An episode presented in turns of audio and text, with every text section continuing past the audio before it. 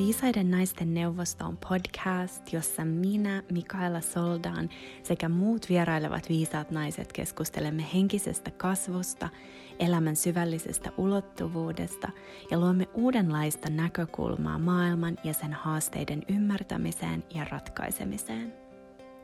Täällä uskomme, että muutos lähtee syvältä jokaisen sisältä ja kannustamme ja kohotamme toinen toisiamme kohti suurempaa potentiaalia. Tervetuloa mukaan tälle matkalle ja viisaiden naisten neuvostoon. Moikka moi ja tervetuloa uusimman Viisaiden naisten neuvoston jakson pariin. Tämä on oikein odotettu jakso, koska teemana on human design ja mun vieraana on ihana Marinka, jonka moni varmasti tuntee ehkä Instagramista humandesign.fi nimimerkin takaa. Marinka jakaa tosi arvokasta ja käytännöllistä tietoa siellä human designista ja on myöskin joogaopettaja ja human design asiantuntijoiden lisäksi tietää hyvin paljon astrologiasta. Ja tässä jaksossa me tosiaan aloitettiin vähän keskustelemalla siitä, miten Marinka on päätynyt siihen, missä just nyt on, ja miten hän on, uh, miten hän on päätynyt myöskin human designin pariin, ja sen jälkeen me käytiin läpi human design energiatyypit, eli kaikki, kaikki ne erilaiset auratyypit, joita human design tarjoaa. Ja nyt mä suosittelen, että ennen kuin sä tuut tähän jakson pariin, niin selvitä, että mikä sun human design energiatyyppi on. Ja miten sä voit sen tehdä, on selvittämällä ensin sun tarkan syntymäajan, niin tarkan kuin mahdollista. Eli voi olla, että sä soitat jopa vanhemmille jos se on mahdollista, ja kyselet heiltä, että monen aikaan synnyit, ja jos et tiedä ihan tismalleen, että oliko se minuutilleen mikä aika, niin edes se auttaa, että sä tietäisit, että synnyitkö yöllä tai aamulla tai päivällä tai illalla, että sä saisit suunnilleen, suunnilleen muutaman tunnin ainakin viiveellä sen sun ajan laitettua. Ja sit kun sä oot ähm, löytänyt itsellesi sun syntymäajan, niin sit etsi Googlesta Human Design kartan semmoinen määrittäjä, eli sä voit vaan googlata Human Design Chart, Human Design C-H-A-R-T chart, ja siitä sun pitäisi päästä jo- jollekin ilmaiselle maksuttomalle sivustolle, jossa sä voit sen Human Design kartan ottaa. Ja sieltä kun sä saat sun tuloksen, niin sun tuloksessa lukee joko manifester, manifesting generator, generator, projector tai reflector. Ja nyt säästä tämä tieto itsellesi, koska myöhemmin tässä jaksossa me käydään jokainen noista tyypeistä erikseen läpi annetaan vähän semmoista yleistä kuvausta, että miten sen energiatyypin energia toimii tässä maailmassa,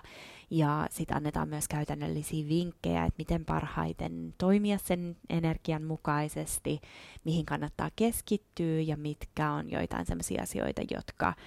voi ikään kuin jättää vähemmälle tai mistä voi luopua jotain sellaisia asioita, jotka ei palvele sua aina energiatyypeittäin. Okei, nyt kun nämä kaikki on selvillä, niin super iso tervetuloa toivotus tämän jakson pariin ja tervetuloa vieraaksi Marinka.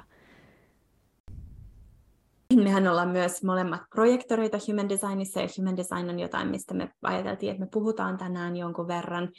Mutta tota, sitä ennen minusta olisi mielenkiintoista kuulla sun tarinaa, että miten sä oot päätynyt tekemään näitä kaikki juttuja, miten sä oot löytänyt kaiken tämän pariin ja millainen sun matka on ollut kaiken tämän pariin. Uh,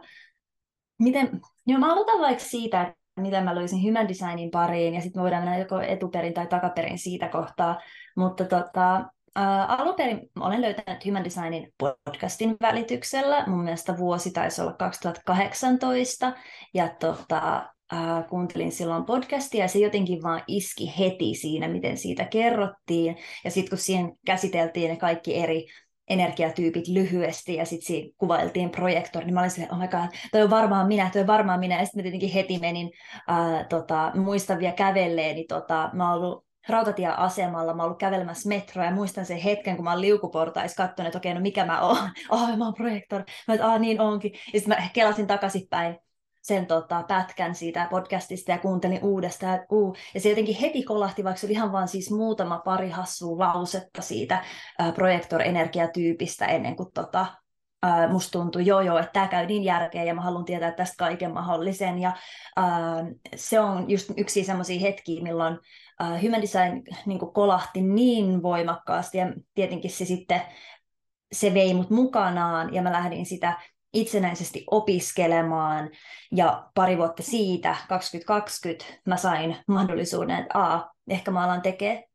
tästä niin kuin, tätä niin kuin työkseni, ehkä mä alan kirjoittaa tästä enemmän. Itse asiassa siinä kohtaa mä en vielä tiennyt, että mä alan tekemään tätä työkseni, koska se oli se hetki, kun mä ajattelin, että tästä ei ole kukaan kyllä kirjoittanut tässä kohtaa vielä suomeksi, niin mä rupesin miettimään, että no mitenköhän nämä nimet, nämä energiatyyppien nimet, kuten vaikka projektori ja niin edelleen, ne kuulostaa jotenkin kankeelta, ehkä sanoisi näin tälleen finglishinä, niin mitenköhän ne kääntyisi suomeksi. Ja ihan vaan tämä, niillä, sillä käännöksellä leikkiminen oli se, mikä sitten inspiroi mua, että mä avaan Instagram-tilin tästä, että mun täytyy saada nämä johonkin ulos talteen, ja mä en tiedä, mitä tästä tulee. Mutta sen jälkeen mä aloin siitä kirjoittaa, ja mä aloin vaan kääntää sitä systeemiä, ja tota, sitten mä aloin tekemään harjoitustulkintoja mun tuttaville, ja sitten pikkuhiljaa mä sainkin mun nettikaupan pystyyn, ja tota, laitoin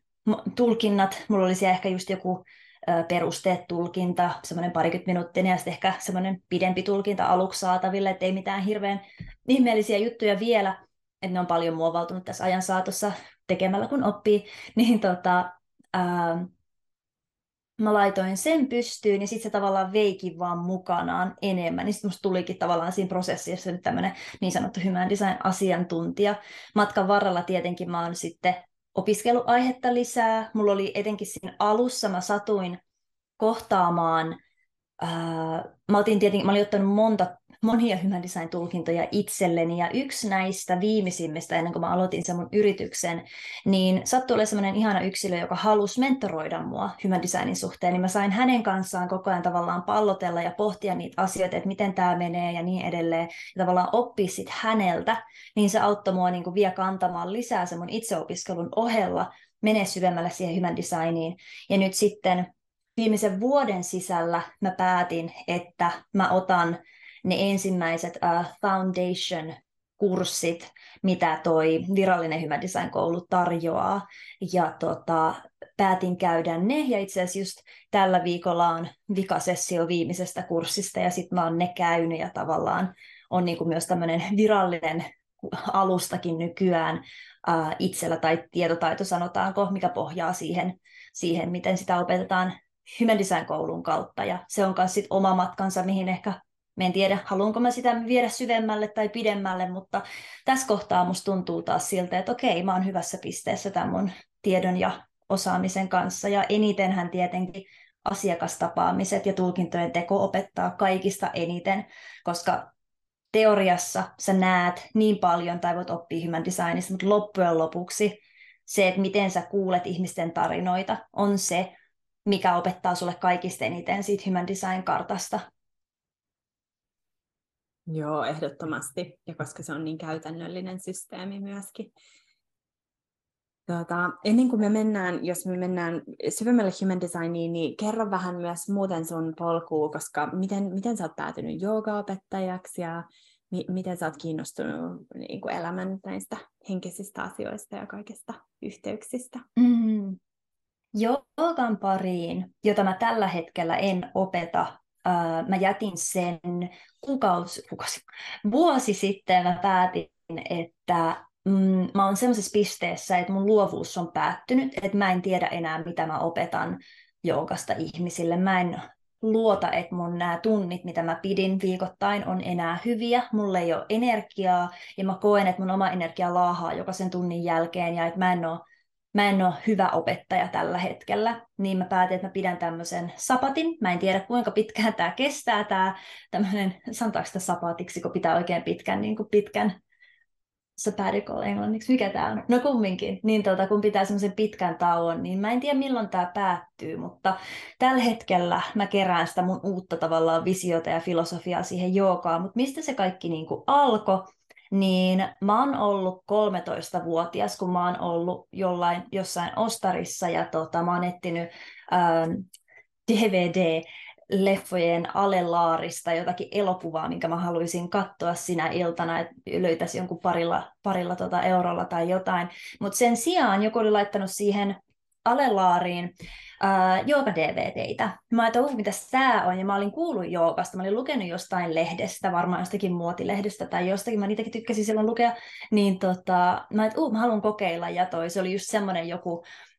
60 minuutin mittainen, mikä oli jaettu kolmeen sessioon DVD, niin mä sitten sen ostin ja mä aloin sitä tehdä. Ja sitten mä teen sitä yhtä DVDtä varmaan joka ikinen päivä, kuukauden päivät. Ja tota, omassa huoneessa, niin ei mulla mitään siis joogamattoja, mä en tiedä oliko silloin edes mitään joogatrendiä vielä, Uh, mä tein siis ihan siis olohuoneen matolla sitä vaan, ja ei mulla ollut kyllä mitään varmaan joogahousujakaan tai muuta, että se oli ihan siis jossakin semmoisissa, mikä nyt vaan oli kuntoiluvaatteet sun muut, ei ollut niinku, eikä mä ollut koskaan kuullut, että kukaan muu tekisi joogaa silloin, ja plus mä oon 13, niin muutenkin tosi jotenkin hassu yhtälö. Ja sitten mä löysin, että okei, tästä on kaksi muutakin DVDtä, ja niissä on myös suomenkielinen se duppaus siinä päällä, niin tota, mä sitten ne vielä hain, ja sitten mä sain vähän lisää variota siihen, mutta se on tavallaan, mistä mun koko juttu alkoi. Ja äh, myöskin mua silloin jo kiinnosti tosi paljon äh, itämainen filosofia. Ja mä oon samoihin aikoihin lukenut ton sen buddhalaisen elämän ja kuoleman kirjan. Ja tavallaan hirveästi on resonoinut ne, ne mitä siinä sanotaan, kerrotaan niin kuin elämästä ja näin edelleen mm, en osannut silloin meditoida tai mitään, että siitähän siinä puhutaan myös paljon, mm, mutta tota, se oli alusta sille mun joogamatkalle, joka tietenkin sitten vähän oli ja meni, mutta loppujen lopuksi siitä tuli enemmän vakituisempi harjoitus, ja siinä about 20 kohdalla mä rupesin tekemään YouTubeen videoita, koska se vaan jostain, mä en tiedä mistä sekin lähti jotenkin, vaan että mua kiinnostaa tämä aihe vaan niin paljon ja mä alan tekemään videoita ja mun juttu oli nimenomaan se, että mä halusin, että koska just, mä tein ne semmoisia 50 minuutin mittaisia videoita ja nimenomaan sillä ajatuksella, että kun sä teet edes jotain joka päivä, niin sekin riittää, että ei sen tarvi olla semmoinen pitkä, pitkä, pitkä sessio joka päivä, että sä voit tehdä myös vaan vähän. Ja mä aloin tekemään niitä, mä olin tosi innoissani siitä ja se oli tavallaan meni ihan vaan siis harrastuksena ja mulla on tänäkin päivänä joku sata, yli sata videosia, mä en ole enää vaan tehnyt niitä aikoihin. Mutta sitten sen jälkeen, ää, tai siinä kohdin, niin tota, mä oon 2017 mennyt palille opiskelemaan sit opettajaksi Ja sieltä mä oon saanut sen virallisen ensimmäisen sertifikaatin ja tota, sen jälkeen työllistynyt opettajat Mä oon ihan sitten käynyt opettaa livenä ja niin poispäin. Mm, Mutta siinäkin tavallaan se, se, että vähän sama kuin tässä Human Design-jutussa, että mä oon nyt vasta hankkinut tämmöisiä virallisia opintoja sen suhteen, että jookaskin mä lähdin sitä vaan tekemään, koska se oli mulle niin kova palo siihen. Ja tota, tietenkin mä oon pistänyt piiloon semmoisia videoita ehkä YouTubesta, missä nyt ei ole ihan kaikki ne uh, asanat oikein tai näytä siltä, että tässä on nyt ehkä, tämä on liian ehkä nopeatahtinen, että tai jotakin muuta semmoista, mikä nyt ei ole ehkä näin niin laadukasta tai ehkä turvallistakaan kenellekään. Ja mm, siinä ennen kuin mä menin palille ja aloin tosiaan, halusin kovasti, että mä haluan, että joogas tulee mulle ura, niin mä olin siinä kohtaa, mä oon ammatiltani alun perin röntgenhoitaja, eli mä oon röntgeneitä ihmisistä, niin mä olin semmoisessa kohtaa, että mulla oli työsoppari loppumassa just sopivasti päivää ennen kuin se joogaopettajakurssikoulutus alkaa. Ja mä ajattelin, että hei, tämähän on täydellistä, mä saan siinä kohtaa just itselleni lopputilin, ja sitten mä tota, voin mennä palille kuukaudeksi ja tulla sitten sieltä takaisin ja katsoa, mitä sen jälkeen. Että tämä, kun silloin mä paljon googletin ja etsin, että okei, onko nyt, milloin, mistä mä tiedän, että milloin on oikea aika ruveta joogaopettajaksi tai milloin mun kannattaa mennä kurssille, niin jossakin oli, että jos tavallaan se ei ole vaikeaa tehdä tapahtuvaksi. Että jos se tulee helposti, jos sun rahallinen tilanne, sun työllinen tilanne ja muu elämäntilanne tavallaan sallii sen, että sä pystyt just vaikka, tämä nyt oli kuukauden mittainen intensiivikurssi, missä mentiin maapallon toiselle puolelle, onhan niitä monia erilaisia muitakin paketteja, mutta tavallaan jos se tulee helposti, niin ehkä se on sitten se, mitä kohti sun kannattaa silloin mennä. Ja se tuli siinä just niin, että mulla tosiaan se työsoppari oli päättymässä ja siinä avautui just se täydellinen ikkuna, että mä pystyn uh, elättää itteni, kun mä oon siellä, maksaa vuokrat tänne Suomeen, kun mä oon siellä, ja olemaan tavallaan täysin sit siinä stressaamatta mitään ylimääräistä. Niin se meni vaan niin, niin kuin täydellisesti siinä hetkessä. Ja tietenkin vaikka mä oon nyt pisteessä, missä mä en opeta joogaa, enkä näe ihan pian edes paluuta joogan opettamiseen. Tietenkin jos nyt uh, tulisi joku semmoinen oikein mehukas keikka, niin kyllä voisin sitä harkita, mutta siitä huolimatta, niin kun nyt se ei ole edes mulla pääideana, niin mä silti muistan tämän tilanteen, missä tavallaan mua vietiin tähän, tätä kohti, ja siitä on jotain hyötyä mulle tässä hetkessä, vaikka sitten ei nyt tullutkaan, tai se ei ole tällä hetkellä se mun fokus, mutta kuitenkin Uh, en mä miettinyt siinä hetkessä, että no mitä jos mä en tykkääkään tästä viiden vuoden päästä tai jotain, mutta kun siinä ne kaikki voimat tai mitkä lie osoitti sinne päin, että tässä on nyt hyvä hetki teettää, jos sä sitä haluat. Käykö järkeen? Käy järkeen, joo. Toi on musta ihanasti ajateltu, koska noin mäkin uskon ja mä vähän niin kuin tunnustelen edelleen aina, että, että just, että et, et, niin kuin linjautuuko se sillä, että tuntuuko se oikeasti luontevalta ja istuuko se, niin toi käy järkeen, mutta on se varmasti ollut silti niin kuin aika niin kuin, tosi iso hyppäys tavallaan, tai sille, semmoinen vakkaritulo ja niin kuin, vakkariura, mistä sä oot sitten niin kuin, hypännyt kokonaan pois, ja totta kai varmaan se ovi on ollut silleen auki, että ei se ole niin kuin, ma- mahdoton ajatus, että sä olisit palannut sinne, mutta, mutta sitten oliko, olisi sen jälkeen ollut yrittäjänä, että sä et sitten palannut enää ikään kuin niihin päivätöihin ainakaan? Mm, no sinä, si, äh, mä en palannut sitten enää siinä kohtaa joo, itse asiassa se meni niin, että sitten mä löysin niitä joogan ohjausmahdollisuuksia sen verran, että mä että hei, tämä voisi jopa toimia niin, että mä teen tätä täyspäiväisesti. Ja tota, ää, mulla oli sitten niin, että me tehtiin keikkasopimus sinne röntgeniin, että mä voin saatavilla aina silloin tällöin, mm-hmm. kun joku siis on sairaana, niin mä tuun sitten tuuraamaan. Ja mulla oli pariin eri, eri klinikkaan tämä soppari näin, niin mä tein sitä vielä tosi pitkään siinä sen joukan ohella, kun mä muutenkin etsin sitä omaa tyyliä, niitä oikeita studioita ja paikkoja, missä mä haluan olla ja mitä mä haluan sen suhteen tehdä. Niin siinä kohtaa se meni mun mielestä hyvin, että mulla oli tavallaan Uh, mulla, ei ollut, niin, mulla oli enemmän silleen projektiluontoisesti kaikkea. Se oli mistä mä silloin itse pidin. Ja se ei ollut siis suoraan hyppy siihen, että okei, nyt tämä jää tämä röntgen täysin taakse, mutta siinä oli just se ikkuna, että mä käyn ensin tämän kurssin ja sitten katsotaan, ja jatkettiinko mulla ehkä sopparia vielä pari kuukautta, ja sitten sen jälkeen mä oon laittanut mun toiminimen pystyyn ja tota, jäänyt siitä sitten pois ja jäänyt vaan keikkalaiseksi ja opettanut joogaa siinä sivussa. Ja se tuki mua tosi hyvin. Se oli tietenkin siinä se, että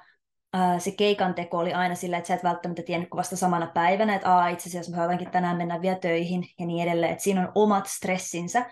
ää, siinä mielessä. Ja sitten jos esimerkiksi yrittäjyydessähän on myös se, että kun sä opetat jotakin sellaista kuin jooga, niin sä et voi mennä, jos sä oot yhtään kipeä, niin ohjaa sitä tuntia. Tai ainakin mun mielestä se on epäkohteliasta, jos sä menet flunssassa ohjaamaan tunnin, niin sähän menetät siinä heti tuloa. Et se oli siinä mielessä hyvä, että oli jotakin tätä omaa tuloa sieltä niistä keikoista, mutta sitten myös sitä pääsi tavallaan jo so- kokeilemaan, että okei, miltä tämä joogan opetus tuntuu, mitä se mulle tarkoittaa ja niin edelleen.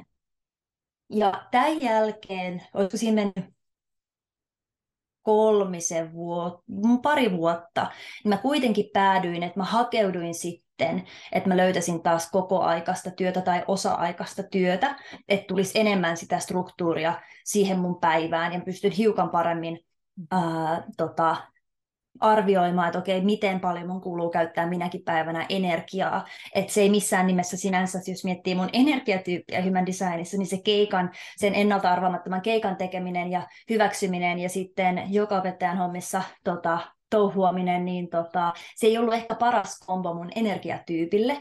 Um, mutta mä en tekisi tietenkään sitäkään eri tavoin nyt kun mä katson taaksepäin. Mutta sen jälkeen selkeästi siinä olisi joku kaipu, että on jotakin tasasta tuloa, mm-hmm. että mä pärjään ja niin edelleen, niin mä hakeuduin takaisin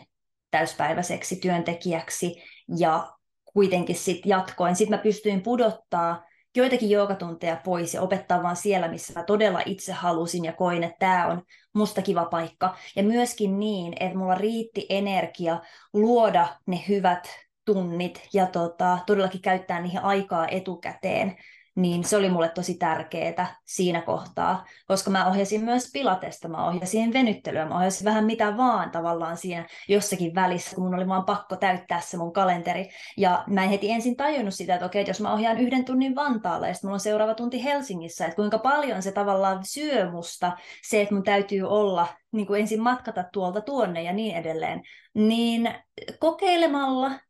tavallaan löytyi siihenkin se järki sitten loppujen lopuksi, että okei, ehkä mä tarvin tähän joku raamit, mutta silloin kun on innostunut ja haluaa vaan kokeilla, niin mun mielestä se on ihan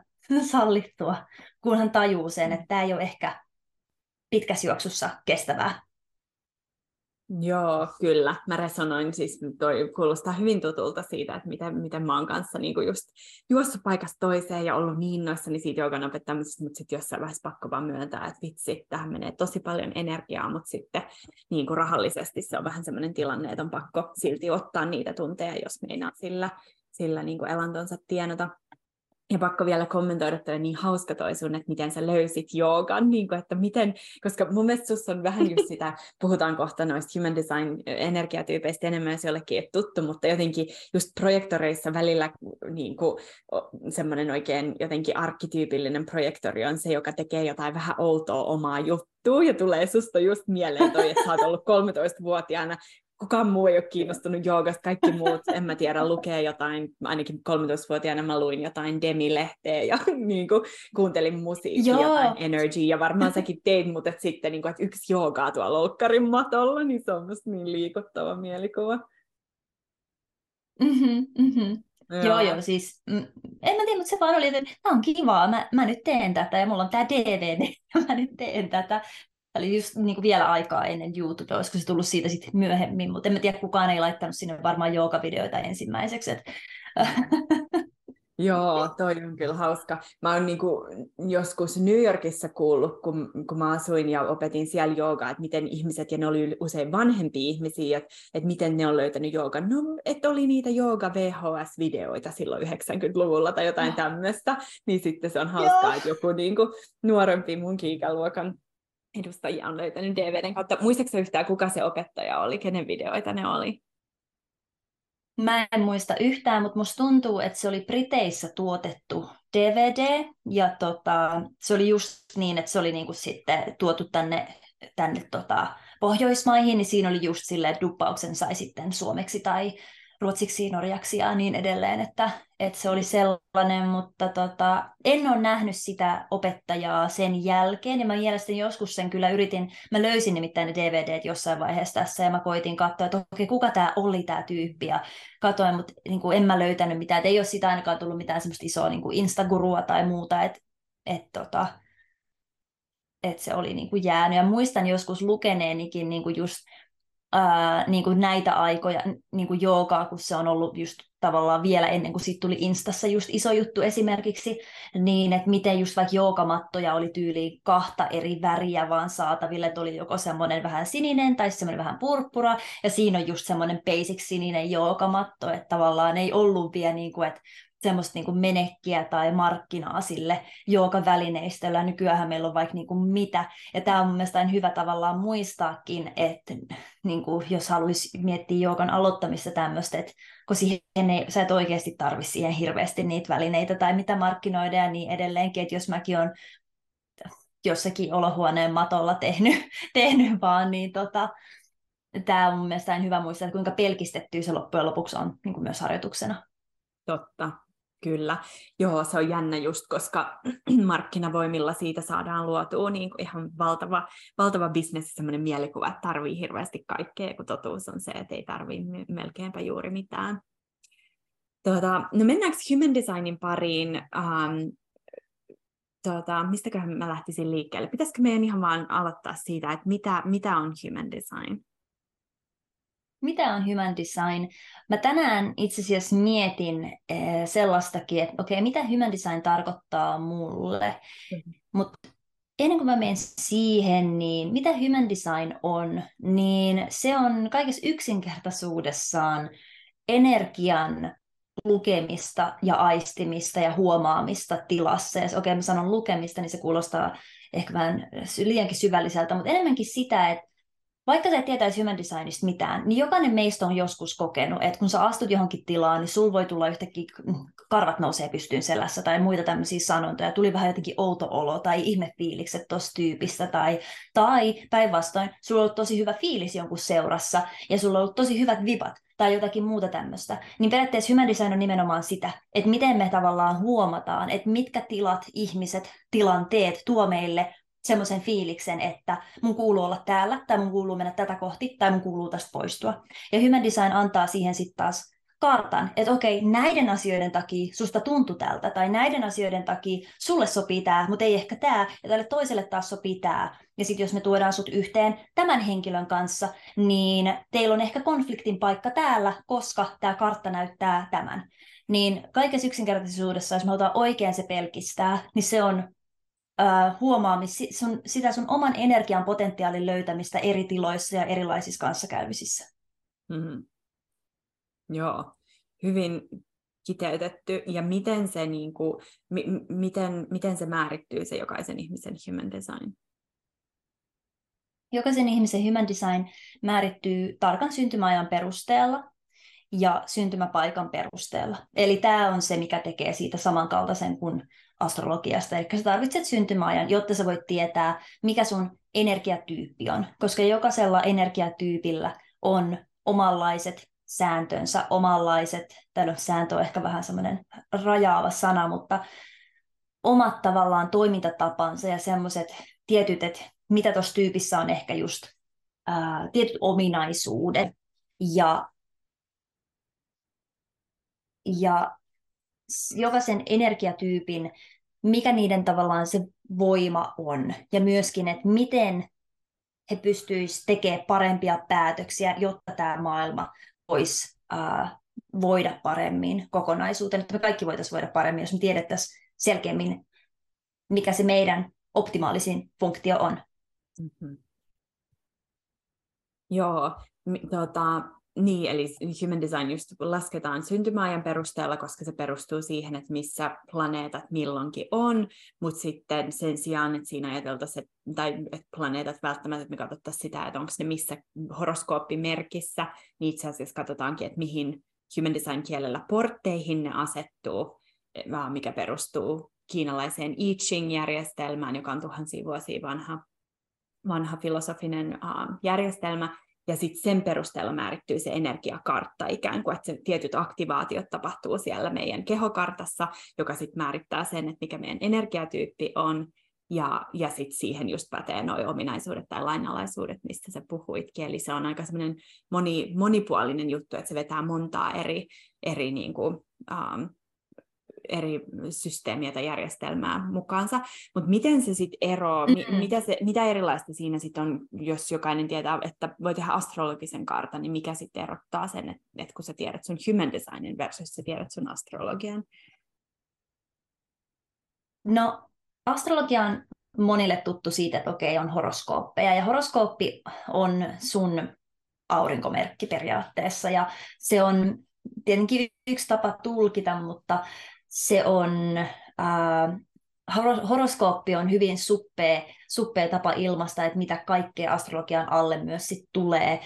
että okei, okay, meillä on Human Designissa omat energiatyypit, niitä on neljä, ja sitten on yksi lisä, joka on kahden niistä hybridi, eli periaatteessa viisi, ja meillä on 12 horoskooppia. Okei, okay, astrologiassa ne on jaettu niihin 12 merkkiin, jotka jotenkin edustaa meidän persoonaa, persoonallisuutta ja tavallaan, että mitä meille saattaa tapahtua tietyssä, tietyllä ajanjaksolla, minkälaiset vaikutelma, vai, minkälaisen vaikutuksen tavallaan se planeettojen liike saa aikaiseksi meidän elämässä, mitä ta, muita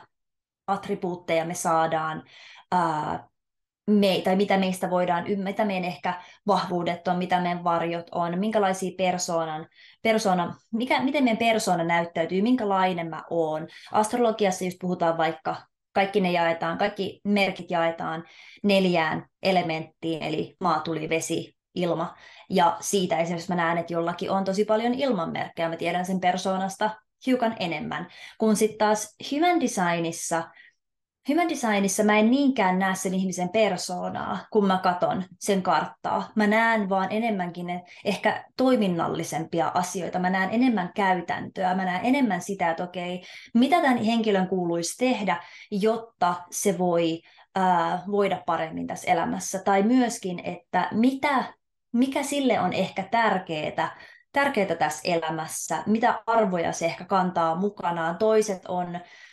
sellaisia, joilla on esimerkiksi se ryhmä tai tota, puhutaan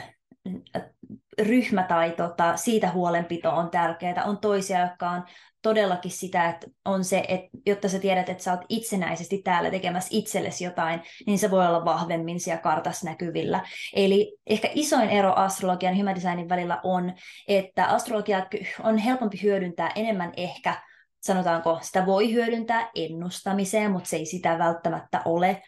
se on yleensä se harha oppi, että se olisi nimenomaan vaan ennustamista, mutta se kertoo sulle sun persoonasta enemmän, siitä myöskin ehkä, että mikä sun karma täällä on. Tämäkin on tietenkin on eri oppilinjoja, oppialoja astrologian suhteen, mikä, mihin liittyy mikäkin. Ja se kertoo sulle ehkä siitä, että minkälaisia, minkälaisia puhutaan vaikka Saturnuksen paluu on sellainen, mikä kaikki kohtaa ehkä siinä noin 30 paikkeilla, ja se on yleensä semmoinen iso mullistava tilanne. Tätä voidaan tarkastella myös human designinkin näkökulmasta, mutta astrologia antaa siihen sellaisen ehkä enemmän tavallaan arvion, että okei,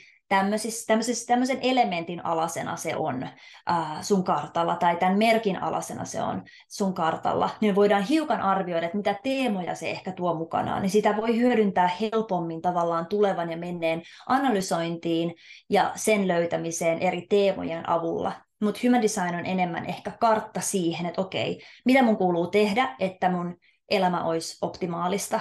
tai autenttista. Joo, mielenkiintoista, koska, ja sehän on jännä, koska astrologiahan on ollut täällä jo niin kuin, tosi kauan, siis silleen, että, että niin kuin jopa sanotaan, että vaikka Egyptin pyramidit rakennettiin niin kuin, katsoen planeettoja tai tähtikuvioita ja näin edelleen, mutta sitten human design niin kuin, just tämmöisenä synteesinä, joka yhdistää monta eri juttua, niin human designhan on tosi tuore, että se tuli vasta 80-luvun lopulla maailmaan, niin tota, onko sinulla jotain niin kuin ajatusta tai miten, miten sä selittäisit sen, että minkä takia yhtäkkiä human design on nyt niin kuin, tullut maailmaan ja miksi se on jotain, mikä on myös tullut tosi paljon niin kuin enemmän valtavirran jutuksi, koska silloin joskus 90-luvun alussa se oli tosi tosi semmoisten erikoisnörttien hommaa, ja sitten nyt se onkin ihan jossain just Instagramissa, että ootko manifestori, tee näin, ja niin edelleen, niin, niin tota, m- miten sä näet sen? No tietenkin, että jos mietitään, että kuinka nopeasti tieto kulkee nykypäivänä, niin se ei ole yhtään ihmeellistä, että vaikka Human Design on vasta 80-luvulla luotu, tullut meidän keskuuteen, niin että se on nyt jo tavallaan kohtaamassa pikkuhiljaa semmoisen mainstreamin. Me ollaan vieläkin kaukana siitä, että se olisi tavallaan horoskooppien tasolla, mutta että just, että ootko manifestor, tee näin tyyppisesti, niin se tietenkin tieto sitä tieto on helpommin saatavilla. Se ei ole vaan, kuten just astrologia tuhansia vuosia sitten, se oli vain tietyt, tietyt henkilöt, jotka opetteli sen, ja se oli sukupolvelta toisellekin ää, opetettu taito ja niin edelleen. Ja se vaati tosi paljon, että sä tuut siinä todellakin mestariksi. Sulla meni vuosia siinä, että sä ymmärrät todella sen systeemin, kun sitä on kehitetty. Mutta ää, tässä kohtaa, kun niin moni yksilö voi ensinnäkin opiskella aihetta, itsenäisesti, koska se tieto on saatavilla netistä. Se tieto on sun saatavilla tosi helposti. Mutta myöskin niin moni yksilö pystyy asettaa oman alustan, just vaikka Instassa oma tili, ja alkaa sen kautta puhumaan siitä aiheesta, niin se tieto myös leviää ja saa erityyppiset ihmiset siitä kiinnostumaan. Niin mä sanoisin, että ihan jo tämä on tehnyt siitä nyt niin, kuin niin nopeasti suuremman. Mutta on aina hyvä muistaa, että human design on kuitenkin periaatteessa lapsen kengissä vielä, että se ei ole tavallaan, ää, se, vielä, vaikka se on sinänsä valmis systeemi ja siinä on ne tietyt, tietyt jutut, minkä perusteella sä opit sen ja ymmärrät sitä, niin mun mielestä siinä on kuitenkin vielä semmoisia asioita, mitä tullaan ehkä jossain vaiheessa pystyy tulkitsemaan eri tavoin. Ja se tulee se tieto myös syvenemään ajan kanssa, kun meillä on enemmän ihmisiä, jotka on todella äh, omaksunut sen tiedon ja elänyt myös sen mukaan. Esimerkiksi äh, Human Designissa, kun on 12 eri profiilia, joista äh, semmoiset profiilit, ne muodostuu aina kahdesta numerosta, semmoiset profiilit, missä on kutonen, niin he on täällä elämässä niin sanottuina roolimalleina, mutta he käy läpi elämän kolmes eri vaiheessa. Ja ensimmäinen vaihe on se eka 30 vuotta. Sulla on tämä kutonen, eikö sun mm-hmm. profiilissa? Joo. Joo niin tota, se on se ensimmäinen 30 vuotta on tavallaan semmoista kaiken kokeilemista ja oppimista ja ymmärtämistä ja mikään ei tunnu, että se on vielä pysyvää ja niin edelleen. Ja sitten tulee se seuraava vaihe 20-50-vuotiaana, äh, 30-50-vuotiaana, että sä tavallaan nyt vetäydyt ja aika tavallaan oikeasti analysoida, mitä mä oon nyt oppinut tässä. Ja siinä 50 jälkeen taas sus tulee yksilö, joka on sitten se roolimalli kaikille, on enemmän oma itsensä ja tavallaan se voima, voimakas hahmo ja henkilö, joka todella elää täysillä itsensä näköistä elämää. Mutta jos miettii, että ne henkilöt, keille on kerrottu 90-luvulla, että joilla on ollut tämä kutoslinja siellä profiilissa, että okei, okay, teillä on tämä. Ne on ollut kaikki yleensä plus kolmekymppisiä, eli ne ei ole koskaan tavallaan päässyt siihen, tai tämä mitä siis Raw Human Designin kehittäjä on sanonut, että hän ei tavallaan niin kuin saanut nähdä sitä elämän kaarta semmoisella yksilöllä, joka ei saanut tarpeeksi ajoissa tietää, että sulla on esimerkiksi tämä kutoslinja, niin tämäkin tulee mahdolliseksi nyt pikkuhiljaa ajan kanssa, kun esimerkiksi me pystytään paljon paljon nuoremmalle henkilölle, ihan jo vaikka lapselle kertomaan, tai tavallaan niin kuin näyttää tavallaan se tie, että okei, että sulla on tämmöinen tavallaan systeemi sun elämän virtauksessa ja sitä kohti sä meet. Mutta et se on ihan eri tavallaan oppia tämä kaksivuotiaana, no tosi nuorena, äh, kun sitten taas, sit kun sä oot jo 50, vaikka siitä huolimatta sä taatusti ymmärrät, kun sä katsot taaksepäin, että aa, tämän takia asiat on mennyt näin ja noin, mutta kuitenkin, että sit se, kun me lähet, pystytään saamaan tämä elämän kokemus niin, kuin, niin nuoresta asti kuin mahdollista, niin sekin tulee myös syventämään tätä tietoa niin paljon enemmän. Se ei ole enää vain teoriaa, vaan se on nyt puhtaasti elettyä tietoa. Joo, mä en olekaan ajatellut sitä tuolta kantilta, mutta toi on hyvä pointti, koska kyllähän se just niin kuin, se ikään kuin muuta sitä sun elämää tietyllä tavalla, koska se, ne, ne tietyt teemat on koodattu meihin, tiedä, oltiin me niistä tietoisia tai ei, mutta se mikä just niin kuin, nyt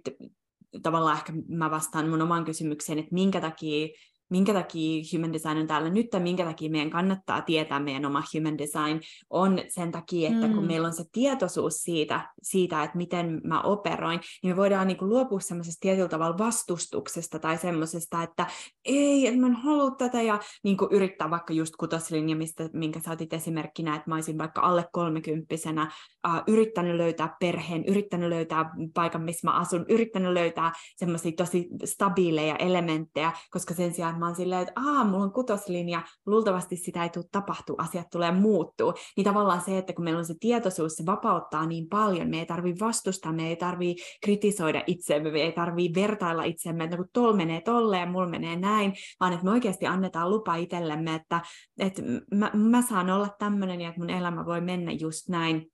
ja sitten, niin kuin sä sanoit, että miten meistä voi tulla enemmän autenttisia omia itse, että tavallaan kun me päästetään siitä vastustuksessa irti ja annetaankin elämän tapahtua meidän kautta just niin kuin sen kuuluu, niin sitten just me astutaan ikään kuin siihen elämän virtaan, mistä säkin puhuit, että, että yhtäkkiä me aletaan, sen sijaan, että me yritetään rapiköidä vastavirtaan, niin me aletaankin menee jotenkin tosi ihanasti,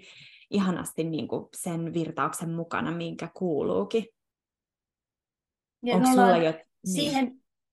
niin että me ollaan siihen, siihen että kymmenissä tullut vasta nyt, niin sillä lailla mun Raaki on sitä sanottanut, että me siihen ei ole vaan aikaisemmin oltu valmiita. Että nyt tavallaan me ollaan käsitelty tätä tietoa, ää, koska siinähän just yhdistyy, kuten listasitkin, niin siinä on se I Ching, astrologia, ää, hindujen chakrajärjestelmä. Siinä yhdistyy kaikki nämä kappala, kaikki nämä yhdistyy siinä ja on tuotu yhteen. Ja nämä on myöskin, mistä Human Design puhuu, että nämä on tavallaan semmoisia vanhan maailman työkaluja, ja tämä on nyt ehkä se uusi työkalu, mutta okei, okay, tämä on Human Design sanottaa sitä näin tietysti, että mun mielestä nämä työkalut on ihan yhtä lailla mun, mun mielestä käytö, käytö, käytännöllisiä vielä nykypäivänä ja niiden kautta oppiminen, mutta kumminkin, että tavallaan niiden tuominen yhteen uh, Human Design tavallaan sanottaa, niitä, sanottaa niiden kaikkien kautta, että okei, tämä on se, minkälainen tämä nykyajan ihminen on. Se on ehkä niin kuin systeemi näiden kaikkien hyvin, hyvin uh, pitkien perinteiden omaavien tuhansien vuosien takaa uh, tavallaan toteutettujen ja opeteltujen metodien kautta, niin nyt tämä on se, missä se kirkastuu ja tulee yhteen. Tietenkin Human Design on vain yksi, yksi työkalu, että mä en poissulje yhtään, että jos on muitakin vastaavanlaisia, mitä tulee vielä ehkä joskus, mutta Human Design käy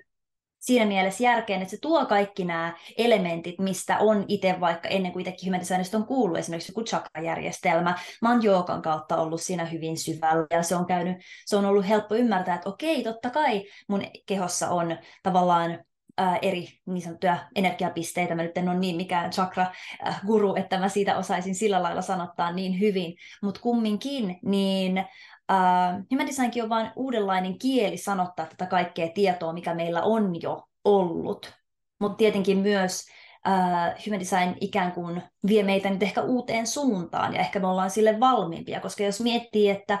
Human Design virallisella koululla, niin sillähän on myös tämä se, eikö sen nimi ole BG5, miksi sitä kutsutaan, mikä on tarkoitettu nimenomaan siis yrityksille. Ja siinä on sitten taas ihan eri se sanotus. Ne, ne tota, energiatyyppien nimetkin on eri sen alla. Ja se on nimenomaan tarkoitettu siten, että kuka tahansa voisi hyödyntää sitä ihan myös vaikka toimistomaailmassa, ymmärtää paremmin, miten mun tiimi toimii, miten mä voin olla parempi johtaja tai kuka tyyppi mun tiimissä olisi ehkä parempi tekemään vaikka PR ja olisiko toi parempi paikka toimimaan sinä sanan saattajana tälle meidän projektille ja niin edelleen. Et Human Designilla jo itsellään, mä en tiedä liittyykö tämä siihen, että sen luoja tämä Ra Uruhu oli, on entinen mainosmies, vai mikä hän olikaan ennen kuin hän tavallaan tuli Human Designin pariin, että onko hänellä ollut siinä taustalla kuitenkin myös tämä maailma mielessä, että tästä olisi niin paljon hyötyä myös tuolla, niin tavallaan niin kuin jotenkin yrittää luoda yhteen myös sen, että, että sitä, näitä teemoja voi lähestyä myös muunkin kuin täyden hengellisyyden kautta ja silti päästä sisään tähän juttuun. Kyllä, joo, koska se on mielenkiintoista, että periaatteessa niin kuin, tietenkin joillekin voi olla just kynnyskysymys jo se, että että tämä lasketaan planeettojen liikkeiden perusteella, tai tässä puhutaan energiasta, jos ei ole sellainen olo, että kokee, että omassa kehossa tai maailmankaikkeudessa virtaa energiaa, mikä nyt sinänsä menee jo vastaan ihan niin kuin fysiikan lakejakin, mutta, mutta joillekin se energiajuttukin voi olla kynnyskysymys, mutta että, että tavallaan jos pääsee niiden yli, niin sit huom- ja opiskelee human designin jonkun verran ja omaa energiatyyppiä, niin saattaakin huomata, että se on hirveän käytännöllinen systeemi, että se on itse asiassa tosi, tosi käytännöllinen konkreettinen, siellä on paljon just sellaisia asioita, mitä voi saman tien soveltaa omaan elämään, eikä tarvitse sinänsä uskoa mihinkään sen kummempaan, koska ja miten human designista usein puhutaankin, on, sit puhutaan eksperimenttinä, eli tämmöisenä kokeiluna, niin kuin, että no kokeillaan, katsotaan, että, että, ah, että on tämmöinen systeemi kuin human design, se väittää mulle nyt, että mä oon tämmöinen projektori, ja se sanoo mulle, että toimin näin, no, että, niin kuin, että en mä ota kenenkään sanaa sillä niin kuin vaan, vaan noin, vaan että mä pistän testiin, että mä otan vaikka just hetken aikaa ja alan testailemaan, että toimiiko tämä. Ja sitten just sanotaan, että human design onkin itse asiassa, niin kuin, se on se, miten sitä hyödynnetään sen sijaan, että me päntätään just kaikki se teoreettinen tieto, mistä sanoit aikaisemmin kanssa, niin sen sijaan just, että soveltaa sitä konkreettiseen elämään ja katsoa, että ah, okei, okay, miten tämä itse asiassa toimii.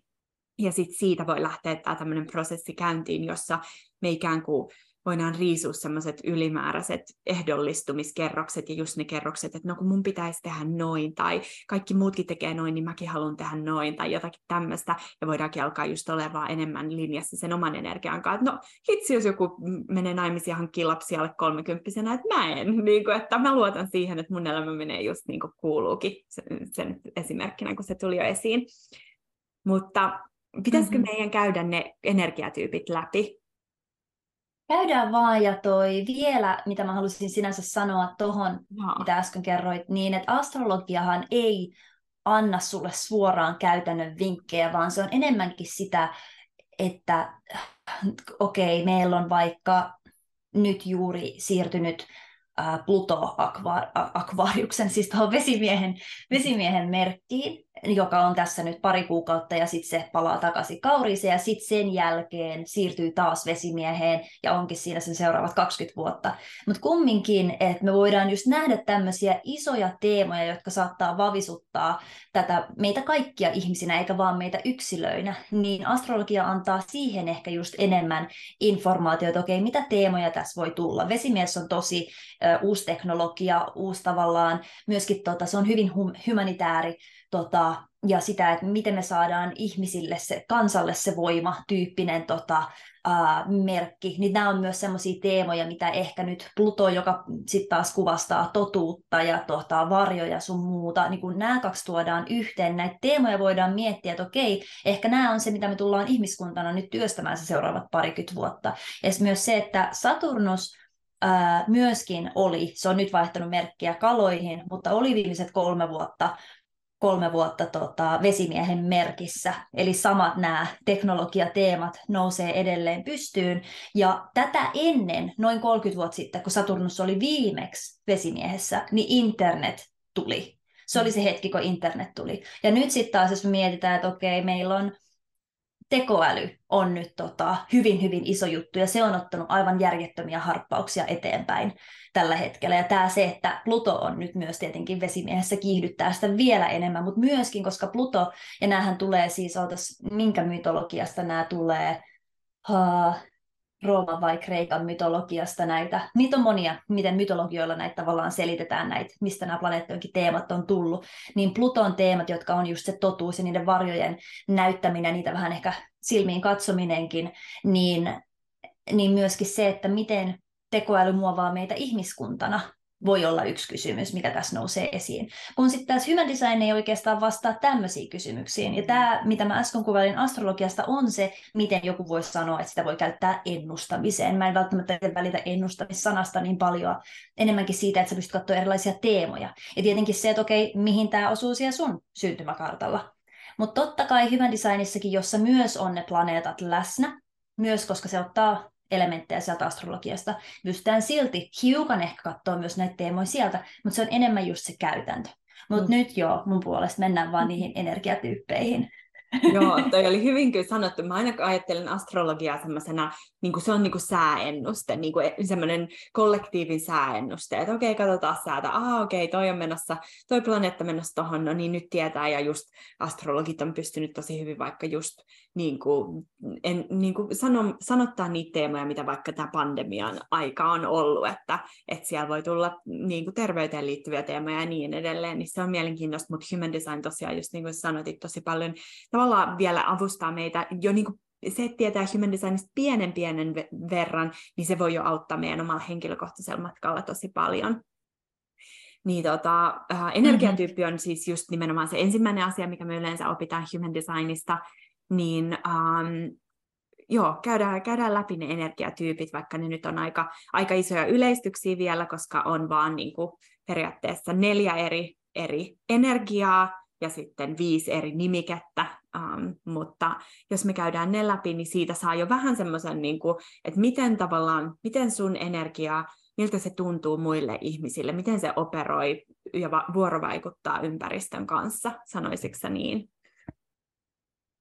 Mm-hmm, mm-hmm. Voidaan ottaa siitä projektorista, vaikka me molemmat ollaan projektoreita, mikä itse asiassa kuuluu vähemmistöön.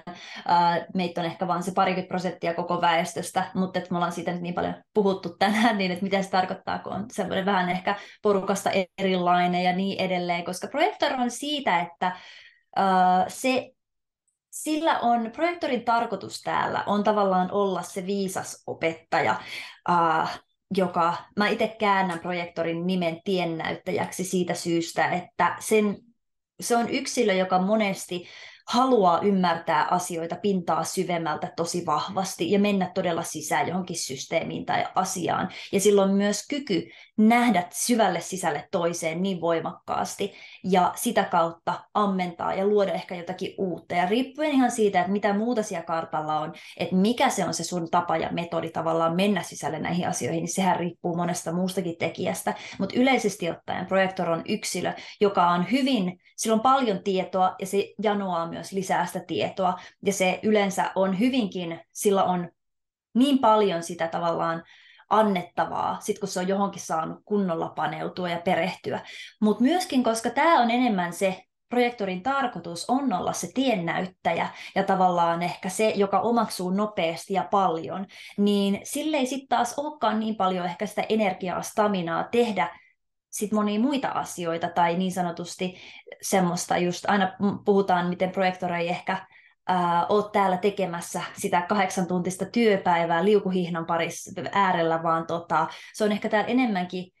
syventymässä siihen, että mitä oikeasti tarkoittaa se, että me, me eletään tietynlaista elämää tai mikä ikinä kiinnostaa, miten mä voin parantaa jotakin prosessia, miten mä voin tehdä siitä jotenkin toimivamman ja löydä, löytää uusia keinoja toteuttaa jotakin tai jakaa jostakin tiedosta ja miten voisin opettaa muita paremmin tästä aiheesta, jotta he voisivat olla niitä asiantuntijoita ja ammattilaisia, jotka vie sitä sitten muuten eteenpäin ja tekee sen varsinaisen sit työn työn sen suhteen, niin tämä on hyvin tyypillistä projektoreille, että sit sitä energiaa ei aina riitä välttämättä kaikkeen. Ja on tarve tarve todellakin priorisoida se, että miten sä toimit ja teet. Eli tämä on, mihin mä vaikka viittasin aikaisemmin mun tarinassa, että kun mä en vielä tiennyt, että mä oon projektor, ja mä oon tosiaan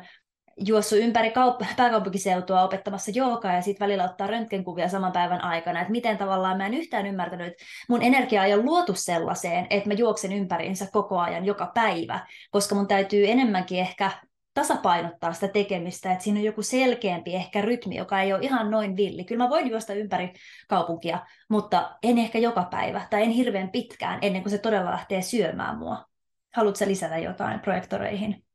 No siis varmaan miljoona asiaa voisi aina lisätä, koska mun mielestä niin kuin, erityisesti mikä on projektoriudessa kiehtovaa on se, että usein, niin kuin, no ensinnäkin meille varmasti molemmille se on ollut se kokemus, että just kun sä kerroit, kun sä kuulit siitä, että, että niin kuin, tai siis sä kuulit podcastin, jossa kuveltiin projektoria ja se heti tunnisti, toi on varmaan minä. Mulk oli aika lailla sama juttu, niin tota, niin projektorit on usein kaikkein eniten niin kuin helpottuneita ja huojentuneita, kun me kuullaan se, että ei vitsi, että joku osa musta on aina tiennyt, että mä tykkään just siitä, että mä näen sen isomman kuvan tai mulla on tämä tieto jostain, mutta se, että mun pitää sitten itse mennä ja juosta sinne paikkaan ja opettaa se joogatunti ja sen jälkeen juosta johonkin muualle, että miksi mä vaan vois niinku kertoa tälle maailmalle, että hei, et keskittykää näihin asioihin ja sitten ne kuuntelis, että tavallaan että se on jotenkin just mielenkiintoista, että, että projektoreina me usein eletään ikään kuin ei kaikki tietenkään, mä oon tavannut muutamia projektoreita, jotka on tosi paljon niin kuin, kosketuksissa tämän osan kanssa itsestään, mutta tosi monelle meistä just maailma on ikään kuin opettanut sen, että, että pitää tehdä, että jos sä haluat jotain tapahtuvaksi, niin sun pitää tehdä se kahdeksan tai kymmenen tuntia päivässä töitä sen eteen. Ja sitten se on niin iso huojennus ja helpotus, kun kuulee, että ei vitsi, että joku, joku näkee mut niin kuin sillä tavalla. Oli se sitten vaan tämä hassu energiatyyppi, mutta että se näkee mut sillä tavalla, miten mä jotenkin syvällä sisimmässä niin on tiennyt, että mua ei ole mua ei ole tehty siihen semmoiseen jatkuvaan niin kuin raatamiseen, niin kuin mä tarkoitan, että ketään olisi, mutta projektoreina me ollaan erityisen herkkiä sille, sille, että kuinka paljon just sitä energiaa on laittaa siihen itse tekemiseen. Kyllä, ja tässä saakin hyvän, hyvän siirtymän sitten taas generaattoreihin ja manifestoiviin generaattoreihin, joita mä itse oon kääntänyt generaattorin rakentajaksi, jos se sopii suuhun paremmin, niin, niin he sitten taas, kun he monesti lukee projektoreista. He on silleen, että Aa, no mut en mäkään jaksa aina tehdä töitä, että ei muakaan huvita aina. Ja sitten tulee mm. just sellainen olo, että no mut ei sunkaan kuulu tavallaan niin kuin tehdä, tehdä, että sä oot täällä vaan tekemässä työtä. Että tota, se nimensä, mistä generaattorin nimi tulee, koska sä generoit silloin täällä energiaa meille kaikille. Ja tämä onkin siksi tärkeää, koska generaattoreita on 70 prosenttia väestöstä. Heitä on kaikista eniten, ja totta kai hekin tarvitsevat sitä lepoa ja niin edelleen, mutta heillä on kuitenkin enemmän sitä staminaa, mistä tavallaan tehdä viedä asioita eteenpäin. Mutta tämä onkin se vaara, koska silloin kun sitä staminaa on enemmän, on helppo sitoutua ja sope, sopia, että mä teenkin tämän ja tämän ja tämän jutun, ja sitten mä teen vielä tämänkin jutun. Ja sä et yhtään ehdi kuunnella, että mutta onko tämä yhtään linjassa senkaan, mitä mä oikeasti haluan. Ja näin generaattori polttaa itsensä loppuun, ja te, suostuu asioihin, mihin hän ei oikeasti halua, koska hän tietää, että no kyllä mä nyt pystyn, kyllä mä nyt pystyn, mutta tämä vaan pikkuhiljaa tavallaan se sun varasto sitä ylimääräistä energiaa tai edes ylimääräistä pelkkää energiaa tavallaan kuluu loppuun, koska sä et, sä et tota,